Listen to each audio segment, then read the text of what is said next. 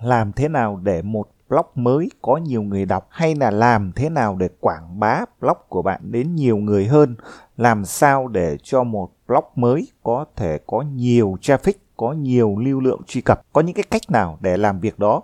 Ở trong tập podcast ngày hôm nay Ngọc sẽ chia sẻ cho bạn 7 cách để bạn có thể bắt đầu quảng bá blog của bạn. Và đặc biệt với những cái cách này thì chúng ta hoàn toàn có thể áp dụng rất tốt cho những cái blog mới tức là những cái blog các bạn vừa mới lập. Tuy nhiên, đối với những blog mà các bạn đã xây dựng trong một thời gian rồi, nhưng cái lượng truy cập hay là vẫn còn chưa có nhiều người biết đến thì bạn vẫn có thể dùng những cái cách này để quảng bá blog của mình.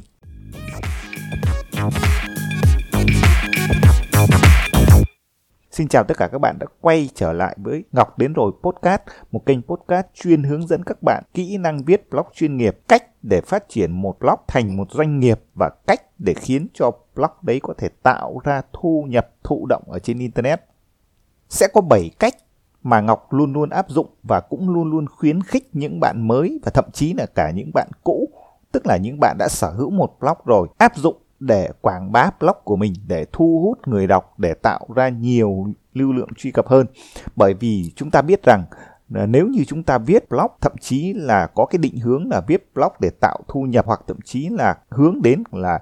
phát triển một blog thành một cái doanh nghiệp online thì chắc chắn là blog của chúng ta sẽ phải có lưu lượng truy cập, tức là phải có người đọc và từ người đọc đấy chúng ta sẽ biến họ thành khách hàng. Vậy thì làm sao để thu hút lưu lượng truy cập thì chúng ta chỉ có cách là tập trung vào quảng bá blog của chúng ta. Có 7 cách như thế này. Ngay đầu tiên các bạn phải chọn một cái chủ đề blog mà được nhiều người quan tâm. Về cách chọn chủ đề blog thì Ngọc đã chia sẻ rất nhiều rồi. Các bạn nên đi với những cái chủ đề mà bạn thực sự đam mê, thực sự có cái kiến thức. Nhưng nó cũng phải kèm theo một cái yếu tố đó là những cái chủ đề đấy phải là những cái chủ đề mà nó tồn tại lâu dài và thực sự người dùng và cộng đồng quan tâm đến cái chủ đề đấy. Nếu như viết blog với một cái chủ đề mà không có quá nhiều người quan tâm, không có quá nhiều người tìm kiếm cái chủ đề đấy, thì chắc chắn là dù cho bạn quảng bá bằng cách nào, thì thực sự họ cũng không quan tâm. Do vậy họ không tìm kiếm, cho nên họ không truy cập blog của bạn là một điều đương nhiên. Vậy thì làm sao để chọn được một cái chủ đề mà nhiều người quan tâm? Thì chắc chắn các bạn sẽ phải sử dụng những cái công cụ Ví dụ như các bạn sử dụng công cụ xu hướng của Google hay còn gọi là Google Trend để các bạn kiểm tra cái chủ đề của bạn. Ví dụ như bạn viết về email marketing, hay bạn viết về ẩm thực Hàn Quốc, hay bạn viết về du lịch bụi, hay bạn viết về ờ, bất kỳ một chủ đề nào, thì bạn sử dụng tên gọi của cái chủ đề blog của bạn và bạn sử dụng công cụ Google Trend để bạn kiểm tra xem là cái xu hướng trong khoảng thời gian 5 năm trở lại đây hoặc thậm chí là dự đoán trong tương lai thì nó sẽ tăng lên hay nó giảm đi hoặc là cái xu hướng quan tâm nó ở mức độ nào thì đây là việc bạn xác định chủ đề blog của bạn xem là thực sự ở trên thị trường họ có thực sự quan tâm đến cái chủ đề này không tất nhiên là đối với những cái chủ đề phổ biến ví dụ như sức khỏe, làm đẹp, tài chính thì chắc chắn nó là những cái chủ đề mà luôn luôn tồn tại và mọi con người luôn luôn cần đến nó và luôn quan tâm.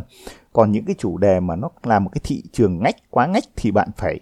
kiểm tra bằng cái công công cụ. Ngoài ra các bạn có thể sử dụng thêm cả những cái công cụ nghiên cứu từ khóa chuyên sâu hơn để bạn biết cụ thể xem chủ đề blog của bạn với một cái từ khóa cụ thể hàng tháng thì có bao nhiêu lượt tìm kiếm ở trên internet thì cái cách nghiên cứu từ khóa để biết chính xác xem là mỗi tháng có bao nhiêu người tìm kiếm cái chủ đề blog của bạn. Ở trên internet nó cũng là một cái cách để phản ánh cái việc là blog của bạn có thực sự được quan tâm hay không ở trên internet. Thì đây là hai cách mà Ngọc thường khuyên các bạn mới khi bắt đầu xây dựng blog và nghĩ đến việc quảng bá blog của mình. Luôn luôn kiểm tra bằng Google Trend hoặc là kiểm tra bằng các cái công cụ nghiên cứu từ khóa. Cách thứ hai, đó là khi bạn đã có blog rồi, thì cái chiến lược bạn viết nội dung trong thời gian đầu có một cái kỹ thuật viết mà Ngọc nghĩ các bạn mới viết blog cũng, các bạn cũng nên áp dụng đó là kỹ thuật viết blog theo cách nhỏ giọt, hay còn gọi là chia nhỏ các bài viết theo từng tập. Ví dụ như bạn mới xây dựng một blog về tài chính cá nhân thay vì viết một bài thật dài về chủ đề quản lý tài chính cá nhân hiệu quả, thì các bạn hoàn toàn có thể chia nhỏ cái chủ đề đấy theo từng bước, theo từng giai đoạn, theo từng cái phương pháp quản lý tài chính cá nhân và chia nhỏ nó thành các cái series bài viết để người dùng có cơ hội theo dõi. Bởi vì khi mà các bạn đã chia cái chủ đề của bạn ở trên blog theo các cái tập, các cái series bài viết thì cái xu hướng của người dùng là họ sẽ thường theo dõi và cái thời gian đầu á thì họ sẽ follow cái series đấy và họ đọc bài viết số 1, sau đó họ chờ đợi bài viết số 2 và trong cái quá trình đấy thì bạn sẽ kết nối được với những độc giả. Và thậm chí những cái độc giả của bạn họ có thể là chia sẻ những cái series bài viết đấy bởi vì là nó mang theo cái tính chất là theo tập để người dùng có thể thu hút nhiều hơn nữa, tức là khiến cho họ thu hút vào cái series bài viết của bạn và họ cũng sẽ giúp là người quảng bá blog cho bạn. Đây là cái cách thứ hai. Cách thứ ba là bạn nên tập trung vào tối ưu bài viết. Cái việc tối ưu bài viết về cái kỹ thuật còn gọi là SEO hay còn gọi là SEO á, thì ở trên blog Ngọc đã chia sẻ rất nhiều rồi. Các bạn nhắm đến từ khóa. Thế nhưng, có một cái kỹ thuật ở trong tối ưu bài viết là các bạn nên viết một cái tiêu đề cho các bài viết một cách hấp dẫn và kích thích người đọc. Thường á, kinh nghiệm của ngọc thấy là người đọc ở trên internet sẽ bị thu hút bởi những cái tiêu đề của bài viết. Nếu như cái tiêu đề của bạn nhắm đến đúng sự quan tâm của đối tượng mục tiêu của người đọc à, tiêu đề gây ra sự tò mò tiêu đề mang tính cập nhật hoặc là cái tiêu đề có chứa cái từ khóa, chủ đề cụ thể của bài viết thì nó sẽ dễ dàng khiến cho người đọc và kích thích họ click vào tiêu đề bài viết để đến đọc bài viết của bạn thì đối với cách viết tiêu đề, thì với một bài viết, nếu bạn viết ở trên nền tảng WordPress thì các bạn hoàn toàn có thể viết 3 tiêu đề cho một bài viết. Cái điều này Ngọc đã chia sẻ ở trên blog cách tối ưu tiêu đề bài viết rồi. Các bạn có thể viết tiêu đề thứ nhất đó là cái tiêu đề dành cho người đọc ở trên blog. Cái tiêu đề thứ hai là cái tiêu đề dành cho Google, tức là bạn sử dụng những công cụ ví dụ như là Jotcell hay là Rank RankMath hỗ trợ SEO để các bạn viết thêm một cái tiêu đề tối ưu nó ở trên Google và thậm chí bạn có thể viết thêm một cái tiêu đề khi mà mọi người chia sẻ cái bài viết đấy trên mạng xã hội Facebook thì cũng có thể viết riêng một cái tiêu đề đấy nữa ở bên bằng việc sử dụng SEO hoặc Rank để các bạn viết ở trên cái tab social. Thì đối với một bài viết ở trên blog, bạn hoàn toàn có thể tạo ra ba cái tiêu đề khác nhau cho ba cái đối tượng ở ba nền tảng khác nhau. Thứ nhất là ở trên blog, thứ hai là ở trên google và thứ ba là ở trên mạng xã hội. Thì đấy là cách bạn viết tiêu đề. Cách thứ tư để giúp các bạn quảng bá blog tốt hơn nữa, đó là các bạn thực hiện những cái bài viết gọi là web blogging à, tức là những đăng những cái bài viết khách ở trên những blog khác. Hiện nay có rất nhiều blog có uy tín cho phép bạn đăng những cái bài viết của bạn ở trên blog của họ để chia sẻ kiến thức để quảng bá blog của mình. Và thậm chí bạn có thể được đặt những cái link liên kết quay ngược về blog của bạn. Thì đây là cái cách tốt nhất để bạn có thể quảng bá blog của mình. Ví dụ như bạn có thể lên những cái blog nổi tiếng các bạn tìm những cái mục liên hệ hợp tác, bạn có thể gửi email cho họ à, trao đổi với những cái chủ nhân của blog đấy về một cái chủ đề nào đó.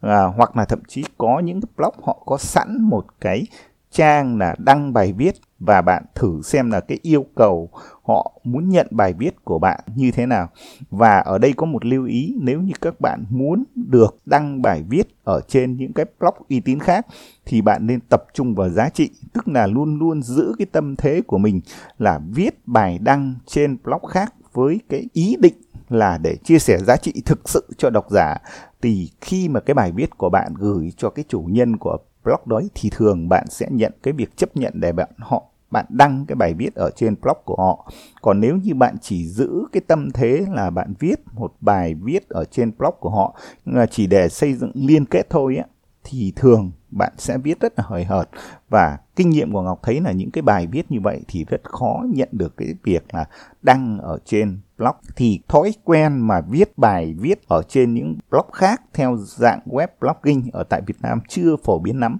Thế nhưng Ngọc nghĩ rằng đây là một cái cách quảng bá rất là hiệu quả khi blog bạn còn mới, bạn được viết trên một cái blog uy tín khác thì cái cơ hội của bạn chia sẻ kiến thức, cơ hội quảng bá thương hiệu cá nhân của bạn, quảng bá blog của bạn ở trên những blog đấy và bắt đầu thu hút thêm những cái người đọc ở trên blog đó về blog của bạn cũng rất là tốt. Đây là cách số 4. Cách thứ năm, bạn có thể trả một phần tiền để quảng cáo bài viết của bạn ở trên Facebook thì cái việc quảng cáo bài viết của bạn ở trên mạng xã hội thì bạn có thể chia sẻ cái bài viết của mình lên fanpage sau đó có thể trả một phần tiền chi phí nào đó để chạy những cái quảng cáo để trong thời gian đầu có thể tiếp cận người dùng ở trên Facebook bằng những cái mẫu quảng cáo và thậm chí bạn có thể sử dụng những cái kỹ thuật là gắn những cái mã pixel ở trên fanpage của bạn vào trong blog và sau đấy bạn chạy cái loại quảng cáo là remarketing, tức là tiếp thị lại, tức là bạn chỉ nhắm đến những cái quảng cáo mà nó hiển thị với những cái người đã từng truy cập vào blog của bạn để nhắc họ về thương hiệu của mình và nhắc lại blog của bạn ở trên cái nền tảng Facebook để họ nhớ đến bạn, họ quay trở lại blog của bạn. Thì cái cách quảng cáo cũng là một cái cách hiệu quả ở trong thời gian đầu. Cách thứ sáu là bạn có thể tích cực tham gia thảo luận, bình luận ở trên những blog khác cùng chủ đề, cùng cái đối tượng và cùng cái mối quan tâm à, cùng nhóm người đọc.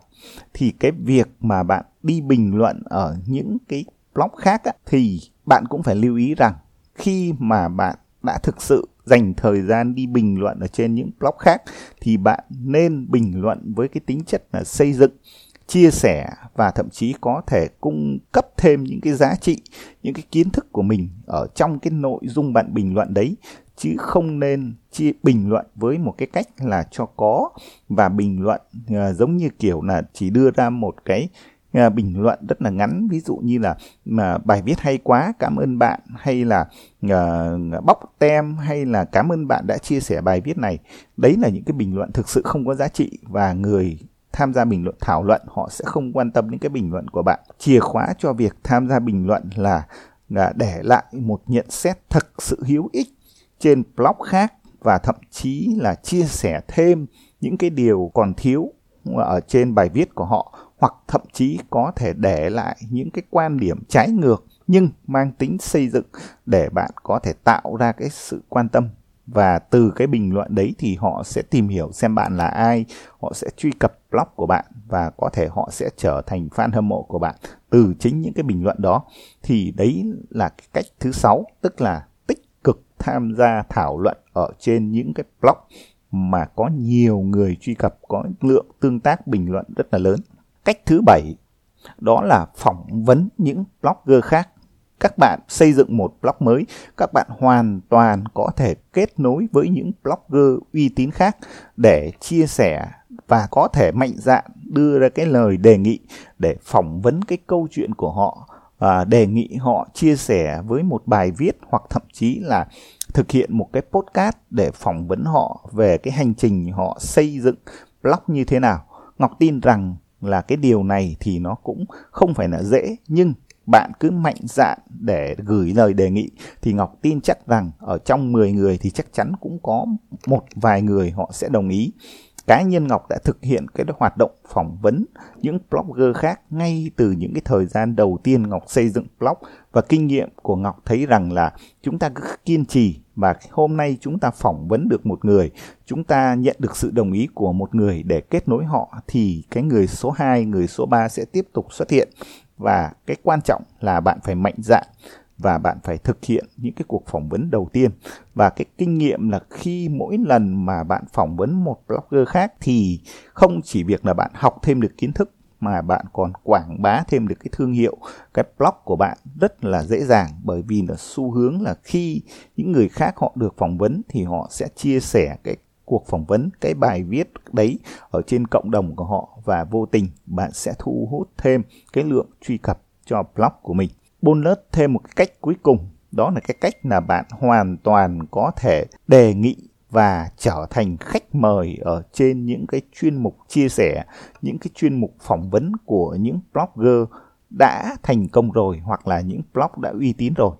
Thì ở trong hành trình Ngọc xây dựng blog đã có rất nhiều lần Ngọc phải chủ động đi đề nghị để phỏng vấn những người khác. Nhưng cũng có những cái người họ rất mạnh dạn để họ gửi một email với Ngọc họ nói là tôi muốn trở thành khách mời ở chuyên chuyên mục Cam Tu Xe, tôi muốn thực hiện một buổi phỏng vấn do anh Ngọc thực hiện và xuất hiện trên blog của anh Ngọc với cái chủ đề ABC hoặc với cái câu chuyện tôi xây dựng À, mô hình kinh doanh với câu chuyện tôi xây dựng blog như thế này. Và Ngọc nhận thấy rằng những cái cuộc phỏng vấn đấy nó có giá trị cho cộng đồng của mình. Thì Ngọc cũng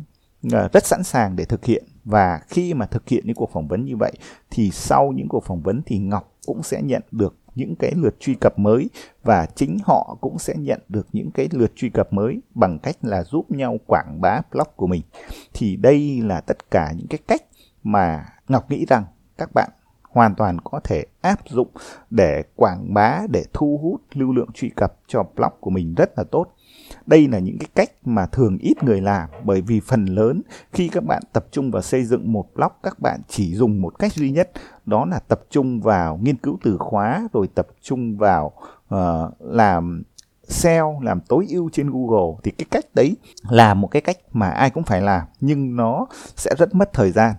Vậy thì tại sao chúng ta không dùng những cái cách hợp tác, những cái cách mà Ngọc vừa chia sẻ, ví dụ như thực hiện phỏng vấn, ví dụ như viết một tiêu đề tốt hơn, tối ưu nhiều loại tiêu đề, à, tích cực tham gia hơn trên các cái à, bình luận của những blog khác, rồi thực hiện việc trả tiền cho Google để quảng cáo blog của mình hoặc thậm chí là viết một cái bài đăng khách trên một blog khác thì tất cả những cái cách đấy là những cách bạn dễ dàng thực hiện hơn và nó nhanh chóng để tạo cái lưu lượng truy cập cho blog mới của bạn thì đây là 7 cách mà Ngọc chia sẻ với bạn để giúp bạn có thể quảng bá blog mới của bạn ở trong năm 2021 này. Và nếu như bạn có thêm những cái cách nào để quảng bá blog của mình, hãy chia sẻ những cái kinh nghiệm của bạn bằng cách để lại bình luận ở trên blog Ngọc Tiến rồi. Xin cảm ơn tất cả các bạn và cũng đừng quên các bạn có thể nghe tất cả những cái tập podcast của Ngọc ở trên ứng dụng Spotify. Còn nếu như các bạn sử dụng thiết bị Android thì các bạn có thể tìm ứng dụng Google Podcast